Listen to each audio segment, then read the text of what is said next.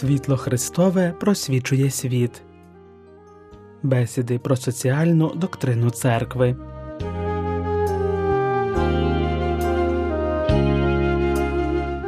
Серед різних питань, заторкнутих у четвертому розділі енцикліки Сотий рік, що має назву Приватна власність і загальне призначення благ, папа Іван Павло II ділиться думками також про так званий вільний ринок. Він зазначає, що створюється враження, що як на рівні окремих країн, так і на рівні міжнародних стосунків вільний ринок це найдійовіше знаряддя для розміщення ресурсів і дієвої відповіді на потреби, що виникають. Однак, уточнює він, це справедливо щодо таких потреб, які відповідають критерію платоспроможності, які мають змогу набувати і для тих ресурсів, які, так би мовити, продаються, будучи спроможними одержати відповідну ціну. Але існують численні людські потреби, які не мають доступу до ринку. Обов'язком справедливості та істини є всіляко опиратися тому, аби основні людські потреби були незадоволеними і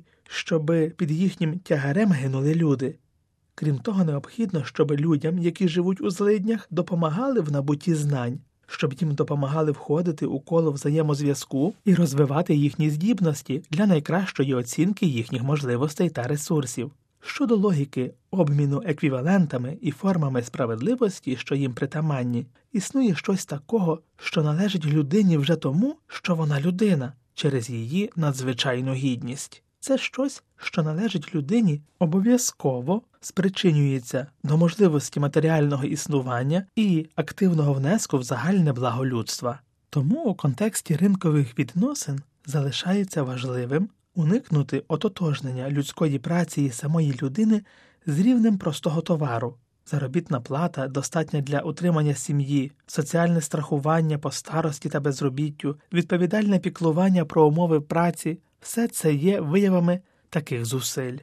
Тому у контексті змін, які відбувалися в останні десятиліття ХХ століття, папа Войтила зазначав, що відкриваються широкі і багатообіцяючі можливості зобов'язань і боротьби заради справедливості, які стоять перед профспілками та іншими організаціями робітників, що захищають їхні права і стоять на стороні їхньої суб'єктивності, здійснюючи водночас функцію культурного характеру щоби дозволити робітникам повніше і активніше брати участь у житті народу і допомагати їм на шляху їхнього розвитку. У цьому випадку можна впевнено говорити про боротьбу з економічною системою, що сприймається як спосіб, який забезпечує цілковите домінування капіталу, володіння засобами виробництва і землею на противагу вільній суб'єктивності людської праці.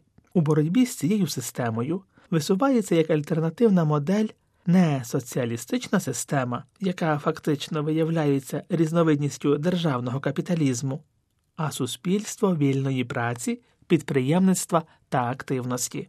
Суспільство такого типу не суперечить ринкові, а вимагає, щоб існував необхідний контроль суспільних сил і держави з тим, аби гарантувати забезпечення головних потреб усього суспільства. Церква визнає законну функцію прибутку як показника нормального стану справ на підприємстві, коли підприємство прибуткове, це значить, що виробничі фактори використані вдало, і що людські потреби, що їм відповідають, належним чином задоволені. Але прибуток це не єдиний показник умов існування підприємництва. Іноді трапляється, що економічні розрахунки абсолютно правильні, а люди найцінніший маєток підприємства ображені і принижена їхня гідність. Окрім того, що це морально неприпустимо, такий стан справ у перспективі не може не впливати негативно і на економічну ефективність цього підприємства. Справді, мета підприємства це не просто виробництво прибутку, а й саме існування цього підприємства як спільноти людей, які по різному задовольняють потреби і становлять особливу групу, яка служить всьому суспільству. Прибуток це регулятор життя підприємства, але не єдиний. Його слід доповнити, розглядаючи інші людські та моральні фактори, які протягом тривалого часу також є досить істотними для повноцінного життя підприємства. У цьому контексті Іван Павло II підкреслює, наскільки неприйнятним є твердження, нібито поразка реального соціалізму залишає капіталізм єдиною моделлю економічної організації. Слід зруйнувати перешкоди і монополії, які залишають стільки народів поза розвитком, забезпечити усім окремим особам і народам ті першочергові умови, які дають можливість брати участь у розвиткові. Така мета потребує заздалегідь запланованих і відповідальних дій усієї міжнародної спільноти.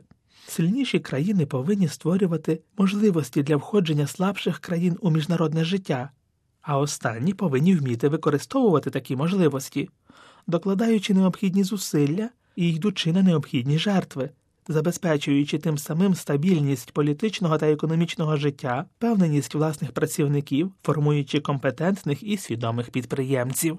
І як писав Іван Павло II, над позитивними зусиллями, які робляться в цьому напрямку, нависає проблема зовнішньої заборгованості найбідніших країн, що повністю ще не вирішена. Ситуація, як бачимо, не змінилася і за 30 років, коли була написана енцикліка, про що звучать заклики від теперішніх лідерів соціальної думки, в тому числі і від папи Франциска. Безперечно, принцип, що борги треба сплачувати, справедливий, але не можна вимагати або претендувати на таку плату, яка фактично вела б до політичного вибору, який може довести цілі народи до голоду і відчаю. Не можна претендувати на те, щоби накопичена заборгованість сплачувалась шляхом непосильних жертв. У таких випадках необхідно, як врешті-решт до певної міри і відбувається на практиці, знайти способи пом'якшення, відтермінування або навіть скасування заборгованості згідно з основним правом народів на існування і прогрес.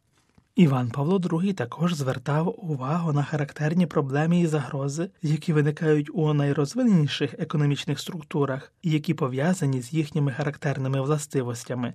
На попередніх етапах розвитку людина завжди жила під тягарем необхідності, її потреби були незначні, зафіксовані до певної міри вже в об'єктивних структурах її тілесної будови, і економічна діяльність була спрямована на їхнє задоволення. Зрозуміло, однак, що сьогодні проблема полягає не тільки в тому, щоб запропонувати їм певну кількість необхідних благ, але й у тому, щоб відповісти на запит про якість. Кількість товарів для виробництва і споживання, якість послуг, якими користуються, якість довкілля і життя загалом. Вимога жити краще, багатше, сама в собі законна, але не можна не підкреслити нову відповідальність і небезпеки, оскільки в тому, як виникають і як визначаються нові потреби, завжди присутнє запитання, що більше чи менше відповідає людині та її справжньому благові.